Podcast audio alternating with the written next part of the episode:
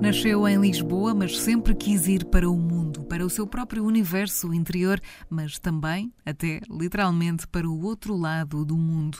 Foi para o Rio de Janeiro em 2010, para ficar apenas 15 dias, acabou por ficar 3 anos. Por lá viveu, trabalhou e começou a divulgar alguns textos com amigos. E essa partilha ajudou-a a dedicar-se inteiramente à escrita daquele que viria a ser o seu primeiro livro, um livro de poemas chamado Jockey, que a apresentou como uma revelação literária nacional. Em 2020, edita Flecha, um novo livro, mas também a conhecemos por, semanalmente, ser a coautora do programa Ping Pong da Antena 3. Ela é a Matilde Campilho e é dela este Fémina.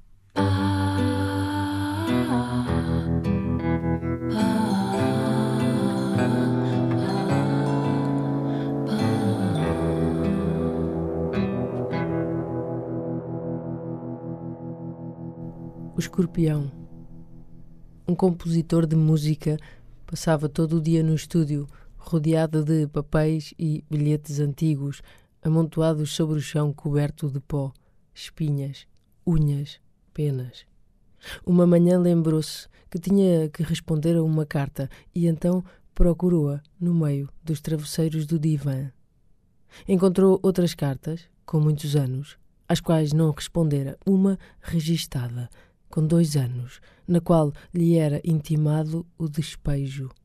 A fotografia de uma amante que casara e esperava a prenda de casamento, um pedaço de jornal com alguns apontamentos musicais que lhe serviram no ano anterior. Deu-se conta de tudo o que não fez. Podia, muito bem, não ter sido feito. Quando saiu do estúdio para casa, exatamente no meio do tráfego, não conseguia lembrar-se da estrada. Não se recordava se tinha família e já não era capaz de voltar ao estúdio. Dormiu numa pousada e na manhã seguinte partiu para a África. Uma viagem que programara 7 anos antes. Em África, exatamente porque pensava encontrar alguém na praia, caminha sobre a areia. Deita-se. E de facto, um escorpião branco avança na direção da sua mão para enchê-la de veneno. Um conto de um livro livre, pedido para trazeres algo que quisesses, com que te identificasses. Trouxeste uma calmaria. Histórias para uma noite de calmaria, do Tonino Guerra. Que não é assim tão calma quanto isso. Não. Porquê que o trouxeste? Tonino Guerra, tu pediste um livro, um texto, e para mim é sempre muito difícil, porque... eu vivo rodeada de livros, mais ainda nos últimos anos que estava a acabar o meu. Então, na verdade, nos últimos 2 meses, eu até tenho feito por não ler, como quem tira férias. Mas há assim uns livros aos quais eu volto sempre. Uns autores, aliás, e o Tonino Guerra é um desses. O Tonino Guerra era italiano, poeta, escritor... e escritor para cinema. Ele inclusive trabalhava com o Fellini, trabalhava com o Antonioni, e os livros dele são assim estas pequenas histórias que têm muito a ver com o meu último livro também, que é um livro de histórias curtas, que eu só fui perceber mais tarde. Isto são aqueles lugares que nós julgamos abandonar e aos quais voltamos sempre ou voltam a nós. O Tonino eu lia há muitos anos, tenho sempre os livros comigo, mas nos últimos tempos não olhava para ele. E agora estava a ler isto em alto e a pensar o quanto isto influenciou o meu último livro. O Flecha. São sempre histórias, para mim são sempre diferentes as histórias do Tonino Guerra. Por muito que eu as repita, por muito que eu volte a lê-las passado uns anos, a história é a mesma, mas é outra. E para mim essa é a grande coisa das histórias, mais do que o conto, mais do que o poema. História, uma coisa que se pode contar ao ouvido, curtinha. E o Tonino é mestre nisso. É um prazer enorme para mim ter-te aqui. Sou tua fã há muito tempo. Temos este privilégio de nos conhecer pessoalmente também aqui pelo nosso trabalho na Antena 3. E parabéns pelo Flecha, pelo livro novo. Este espaço, o Fémina, é um espaço para isso mesmo, para conhecermos estas dimensões todas das mulheres artistas, e para isso o convite que eu também te faço é que possamos conhecer-te nesse sentido e que possamos ir a esse início de quando tudo começou a fazer algum sentido para ti no que diz respeito às palavras e aos livros. Como é que a Matilde Campilho se torna a Matilde Campilho? A Matilde Campilho ainda é só a Matilde, a maior parte das vezes. Só é a Matilde Campilho quando vai a um guichê, nas finanças. Fica sempre assustador. Ou quando assina um livro, não é? Ou quando assina um livro. Mas muitas vezes assino só a Matilde, porque eu gosto das coisas assim pelo nome próprio. Quando eu digo isto é porque é o nome que fomos chamados desde crianças, não é? E não é só Matilde como a sopa, é... Matilde vem cá, Matilde senta-te ao meu lado, Matilde anda a ouvir esta história, Matilde vem comigo ao rio, vamos passear. Aquelas coisas que os pais diziam, que os primos diziam, que os avós diziam. O primeiro nome, os primeiros a dizerem são os nossos, em princípio, a nossa família. E depois passamos para os amigos, para os amantes. Isto para dizer o quê? Matilde Campilho, torna-se Matilde Campilho porque começa... A Matilde. E isso aconteceu muitas vezes, esse Matilde anda cá a ouvir esta história? Aconteceu, não, muitas vezes não diretamente, não aquela coisa como nós víamos nos desenhos animados ou líamos nos livros, que era alguém sentado com as crianças à volta a ouvir as histórias. Mas muitas vezes, em vez de ouvir ralhar, ou em vez de me darem uma grande lição, ouvia uma história comparativa. Eu se fizesse faria assim, ou eu tinha um amigo que faria assim, ou eu quando era mais novo eu fazia assim. E isso acontecia muito, tanto com a minha mãe, o meu pai e as minhas avós. E portanto sim, eu ouvi, e depois ouvi realmente histórias de eu fiz isto, eu fiz aquilo, o meu amigo fez aquilo, eu li num livro isto. E depois mais tarde aconteceu realmente a coisa de eu me sentar no chão, já mais velha inclusive, aos pés da minha avó paterna, a ouvi-la contar histórias da vida dela. Portanto, sim, que isso bom. Contribuiu. Que história é que te ficou? O que é que te marcou nessa altura? É difícil, tanto da minha avó paterna como materna. Eu recebi muitas... Eram histórias de vida delas. E que, portanto, eu nem vou revelar porque eram delas, mas muitas histórias de as pessoas mais velhas tendiam a ter mais irmãos. Mas tanto uma avó como a outra tinham, eram 11. E então eram casas cheias e, portanto, elas não precisavam de mais do que isso para contar histórias. Social, sim. Os meus irmãos irmãos que chegavam a ter diferenças de quase, hoje em dia, de pais para filhos, não é? O mais novo para o mais velho. E eu lembro-me tanto de uma como outra contarem histórias da infância delas para exemplificarem a mim, aos meus irmãos e aos meus primos, coisas que nem era que se podia ou não fazer, era coisas que elas faziam e se nós quiséssemos imitar, imitávamos. Nunca te fartaste de ouvir? Nunca te aborreceu ouvir? Não. Sempre a curiosidade acima de tudo? Acontece que eu era a mais velha de 3 irmãos e vivíamos fora da cidade. E, portanto, havia isto, havia o contacto com os avós, com os tios, com os primos, mas muitas vezes havia também a solidão, porque eu era a mais velha, porque vivíamos fora da cidade e, portanto, eu andava muito sozinha.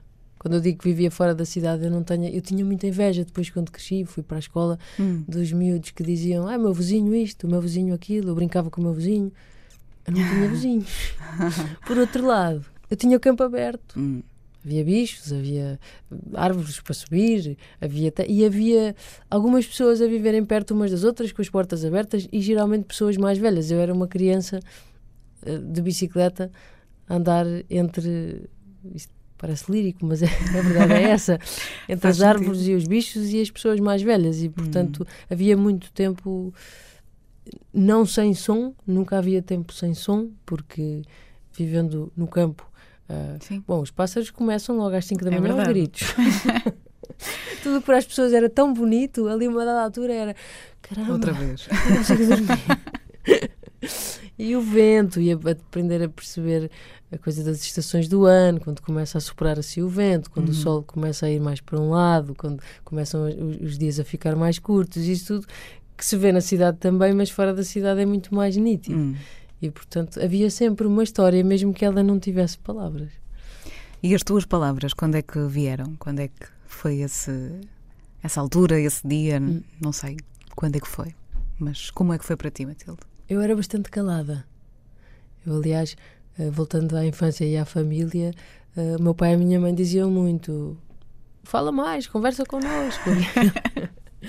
E eu falava menos e, portanto, ouvia mais, imagino, não é? Isso é sempre bom, sim.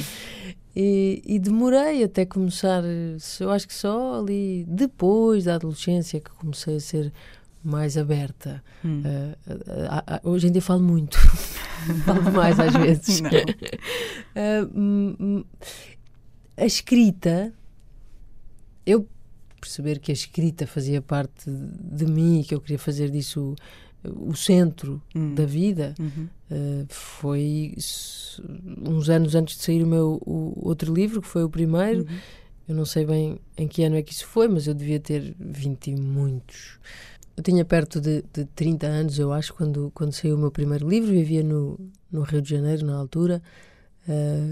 Já escrevia há um tempo, mas escrevia como eu acho que muita gente escreve, como hobby. Há um primeiro momento de escrita, que é o aprendermos a escrever, e depois há quem usa a escrita só para escrever recados, para trabalhar, aquelas coisas do dia-a-dia. Depois há pessoas que têm esses, mas depois também têm aquele diário escondido. E depois há pessoas que ainda se aventuram a escrever umas histórias ou uns poemas, mas também estão escondidos.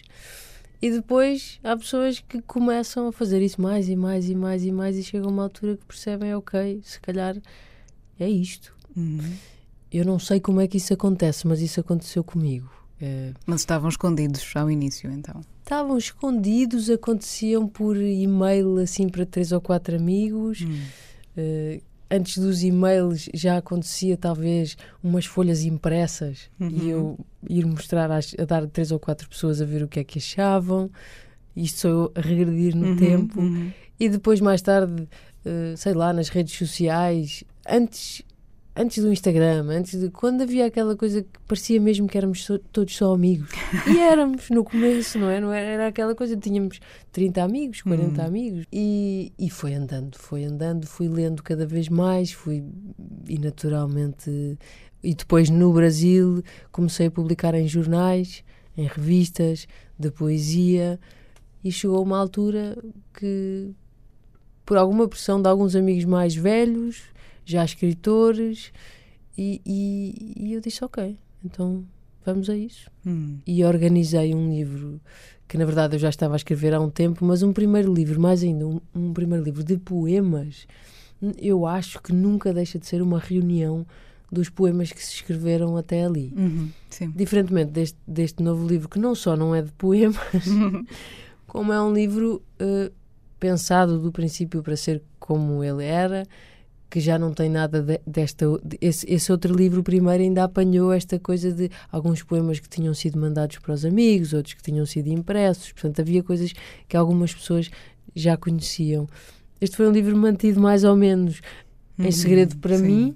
Não que isso fosse assim de interesse maior para ninguém, mas era um trabalho que eu estava a fazer realmente sozinha, enfiada nele até à ponta dos cabelos, e que depois havia 4 ou 5 pessoas, os meus irmãos e mais 2 ou 3 pessoas a quem eu lia as histórias durante o tempo que ia fazendo. 1 ano e meio, 2 anos foi o tempo que demorou a acabar este livro.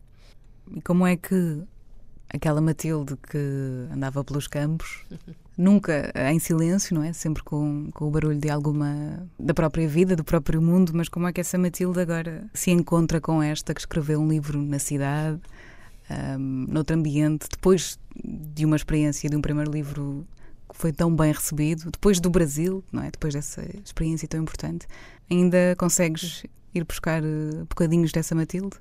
Sim, a Matilde é sempre a mesma. Vamos mudando um bocadinho, mas... é engraçado que mas digas é diferente. Sim, vamos mudando. Que digas isto de um livro feito na cidade e feito em Portugal, fora do campo, fora do Brasil, fora da vida meia nómada que eu levei durante muitos anos. Eu já estou... Eu estava a brincar, este programa de rádio que eu tenho aqui na Antena 3 já tem, eu acho que quase 5 anos, e antes disso eu já estava aqui, portanto já faz um tempo que eu assentei a reais em Lisboa, e e tranquilamente. Eu gosto de viver aqui, eu gosto de frequentar a minha própria casa. Isto para a maioria das pessoas é uma coisa normal, mas eu andei muitos anos de mochila às costas, a viver aqui, depois a viver ali, depois num quarto alugado, depois em casa de alguém, depois... E de repente a aventura do ficar, para mim foi mesmo isso, foi uma aventura que só aconteceu porque, como acontece com determinadas relações a dois, que é... Ah, tá bem, deixa ver, amanhã a gente casou, vamos andando. E eu fui andando comigo mesma. E tem sido muito bom fazer casa, fazer ninho. Este livro só acontece por causa disso. Este é um livro de, contrariamente ao outro, que era um livro de andar na rua, de selvageria quase, de verso livre, de coisas que iam acontecendo. Este é um livro de muita pesquisa. É um livro que vai procurar as histórias dos outros, que vai procurar acontecimentos históricos e depois os transforma. Eu vou buscar, por exemplo, uma personagem de uma pintura e imagino uma vida para aquela personagem. Eu vou buscar a vida de um escritor e imagino um momento na vida dele. Pelo caminho vou pondo coisas que são verdadeiras, mas que o leitor, a não ser que conheça a vida dele, talvez não consiga discernir o que é verdade, o que é que eu inventei. E isso deu-me muito gozo e foi talvez uma maneira de, sim, viver em casa, de assentar arraiais, mas nunca estar só em casa. Uhum. Porque fazendo este livro, contando estas histórias a mim mesma, porque foi a primeira, fui eu mesma a ouvi-las e a recebê-las, a ler-as dos outros e a transformá-las em minhas... Eu saí de casa todos os dias.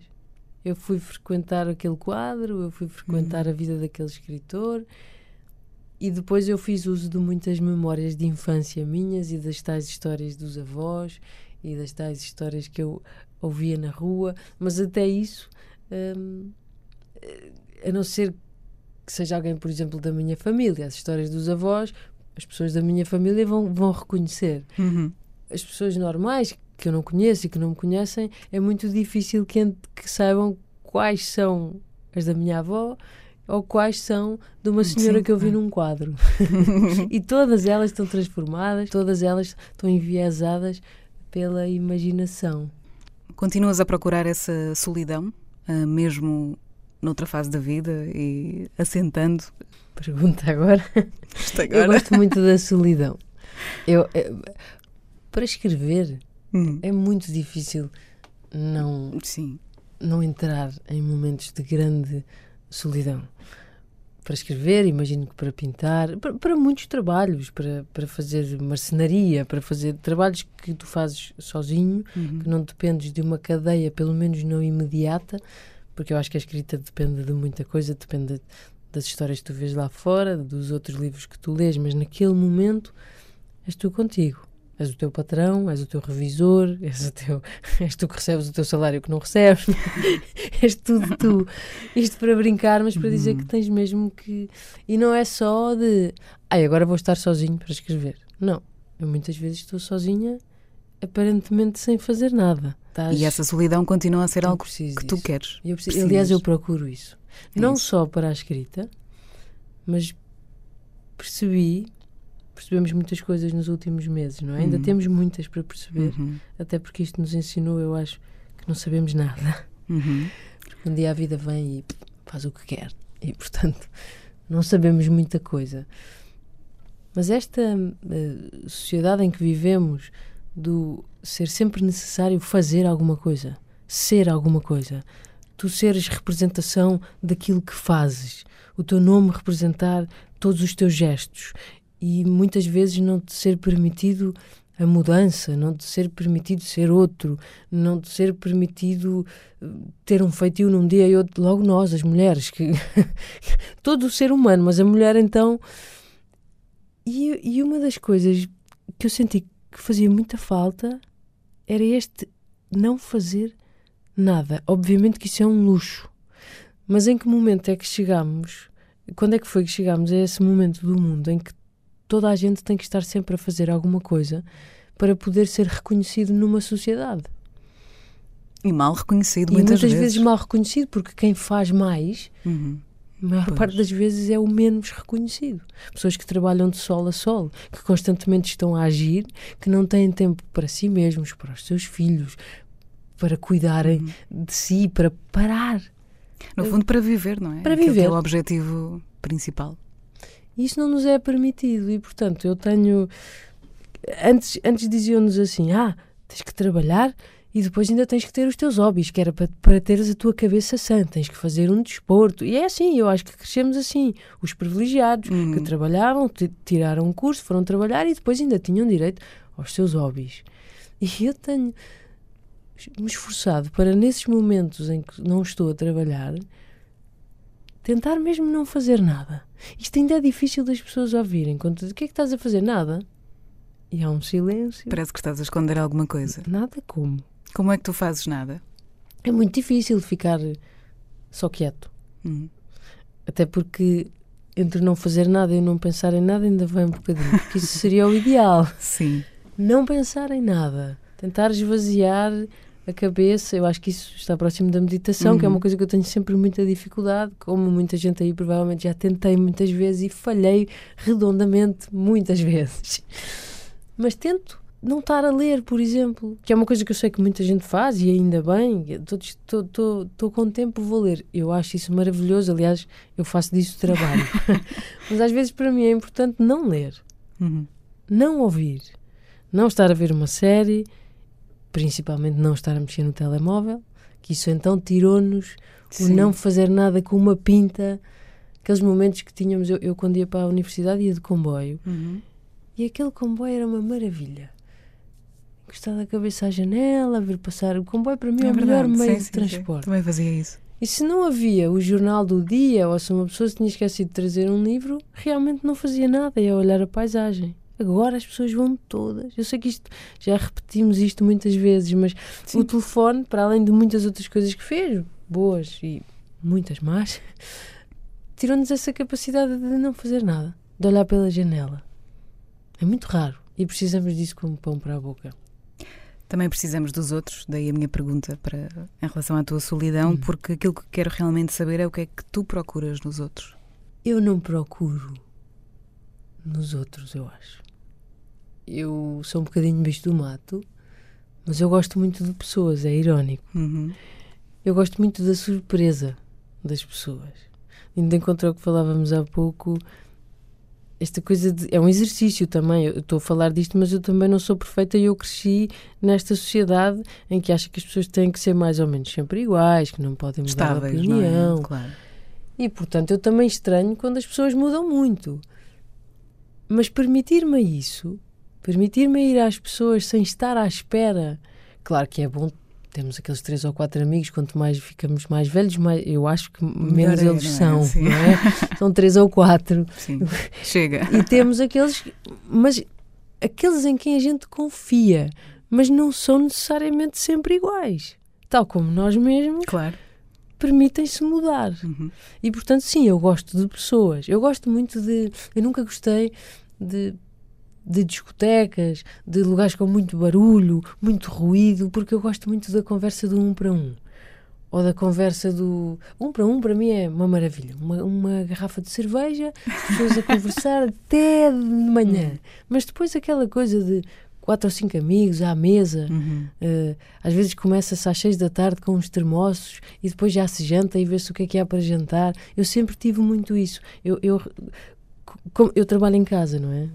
Eu escrevo em casa. E depois, ao fim do dia, muitas vezes há assim 3 ou 4 amigos que vão lá ter. Se eu não tiver que trabalhar até muito tarde, a minha casa sempre foi muito aberta. A minha cozinha recebe as pessoas. E, portanto, sempre tive a coisa da mesa, que também era uma coisa que vinha de criança, que lá em casa usava-se muita expressão, à mesa não se envelhece. E eu fui perceber que isso é verdade, que as horas...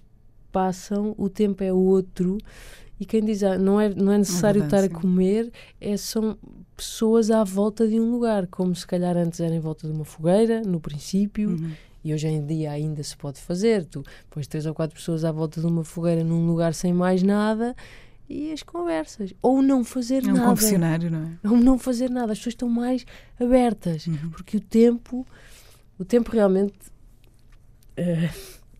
esta coisa do tempo como nós o conhecemos, eu tenho algumas dúvidas, sem querer ser demasiado... Eu ia dizer etérea, mas isto nem tem a ver com etérea. Nós temos o tempo dos relógios, mas depois temos aquele tempo que é...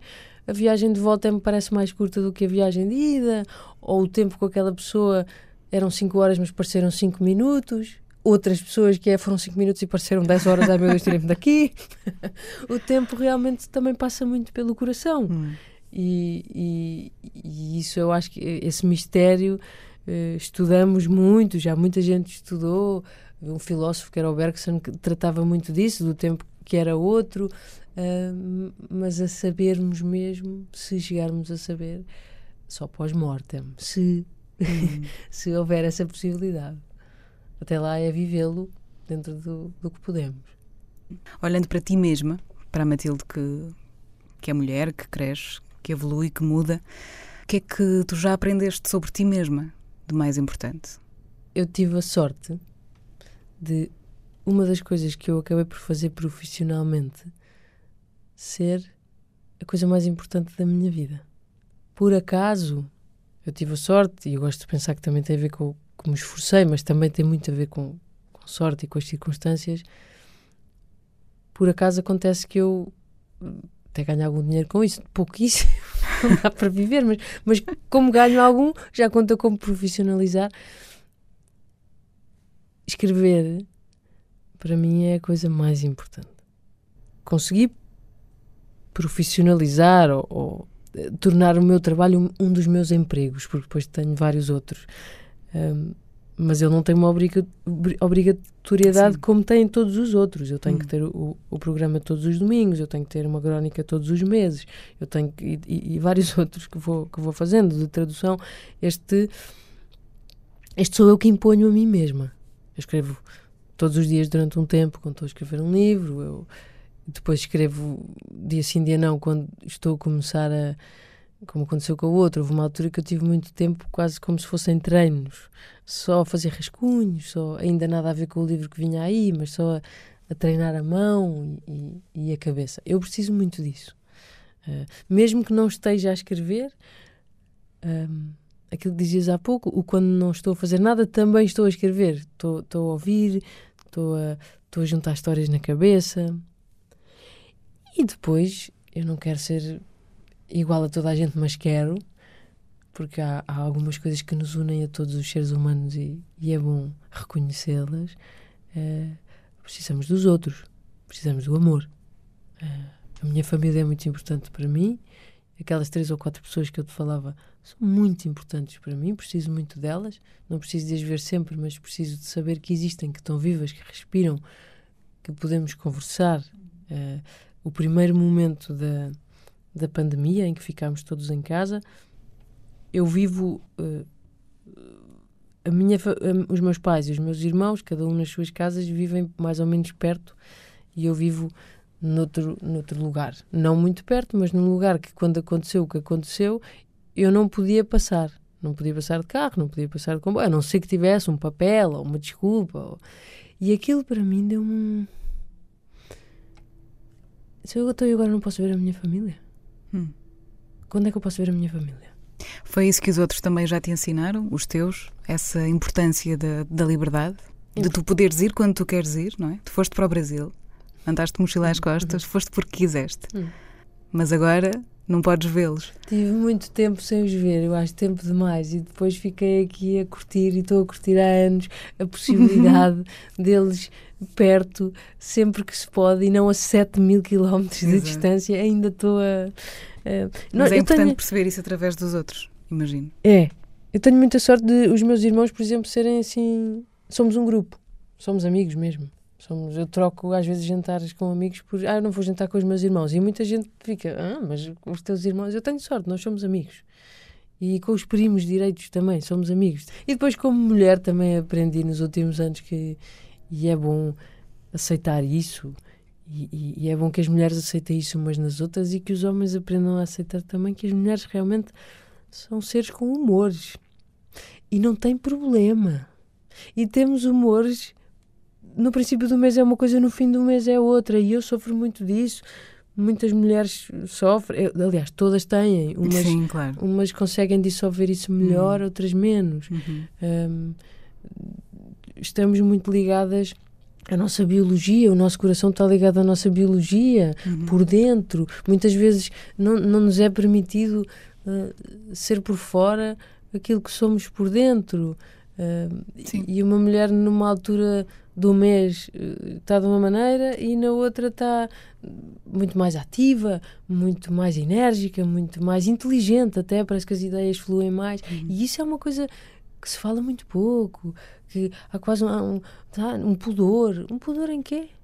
Nós mulheres somos seres extraordinários, os homens também, mas como me perguntas a mim, eu sou mulher, eu só vivo dentro deste corpo e portanto... Eu concordo inteiramente contigo. Esta coisa de, sei lá, as marés têm humor, o nosso corpo também é influenciado pela lua, nós também temos marés e isto é científico, só que às vezes é dito de uma maneira, dito assim desta maneira, mais como quem contou uma história. As pessoas já ficam, lá estão estas conversas, isto é ciência. E é bom olharmos para isto e aceitarmos isto, para nós mulheres nos aceitarmos a nós mesmas, que numa altura estamos mais em forma. Eu muitas vezes guardo certas coisas, como por exemplo estas entrevistas, ou escrever coisas mais importantes, numa altura do mês em que eu sei que eu estou mais capaz. Porque há coisas que posso fazer numa altura e outras não. Todas eu sou capaz de fazer, em princípio. Só que faço muito melhor. Nunca te foi desconfortável, então, ser mulher?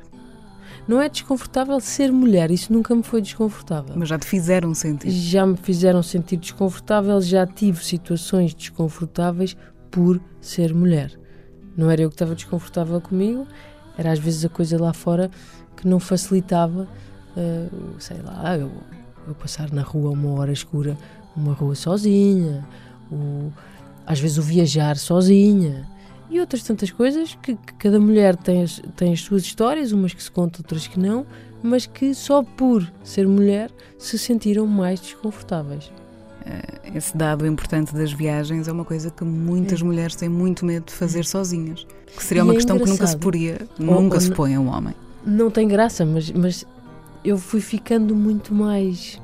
Eu achava que era medrosa, mas talvez a palavra seja mais consciente. Ou talvez eu tenha que encontrar um intermédio entre medrosa e consciente, que é, eu antes ia a todo lado, sozinha, não queria saber, metia a mochila às costas e ia. E hoje em dia, não. Continuo a ir a alguns lugares, mas há lugares onde não vou. Não vou para aí dessa maneira, sozinha, nessa viagem, não. Tens medo? Porque me sinto desconfortável e sei que se fosse homem não sentiria. Só que é muito difícil discernir e mais ainda coisas que tu tens que discernir antes. Sim. Se aquilo vai ser confortável ou se não vai ser. Tens que ser tu e muitas vezes errei, com certeza. Provavelmente poderia ter ido a determinados lugares e teria sido tudo bem. Mas por algumas experiências... tu vais ficando mais, também vais ficando mais consciente de ti, do teu corpo, que quando tu és miúda vais a todo lado e não queres saber e sabemos que depois há aproveitamento, há aqueles momentos. Sim, e acho que podes falar por todas e felizmente neste espaço já recebi algumas mulheres e não há nenhuma que diga o contrário.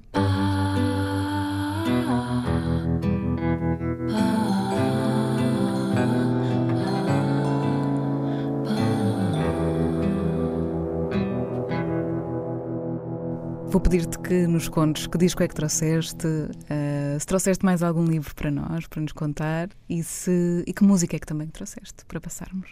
Eu geralmente, a música foi muito importante para mim, sempre, à parte das coisas que se mexiam e das coisas que faziam barulho e do silêncio por dentro que falávamos dentro, a música acompanhou sempre e aliás gosto muito do trabalho que tenho aqui na rádio porque me permite fazer o que fazia quando era mais nova, que é quase gravar cassetes para os meus amigos.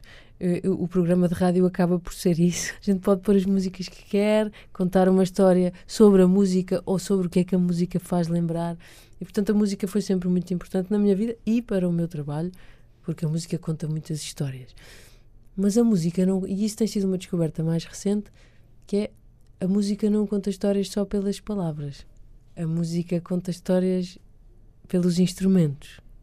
E há uma canção que me faz muita companhia e não é necessariamente quando estou mais triste vou ouvir, ou quando estou mais contente, volta, não volta.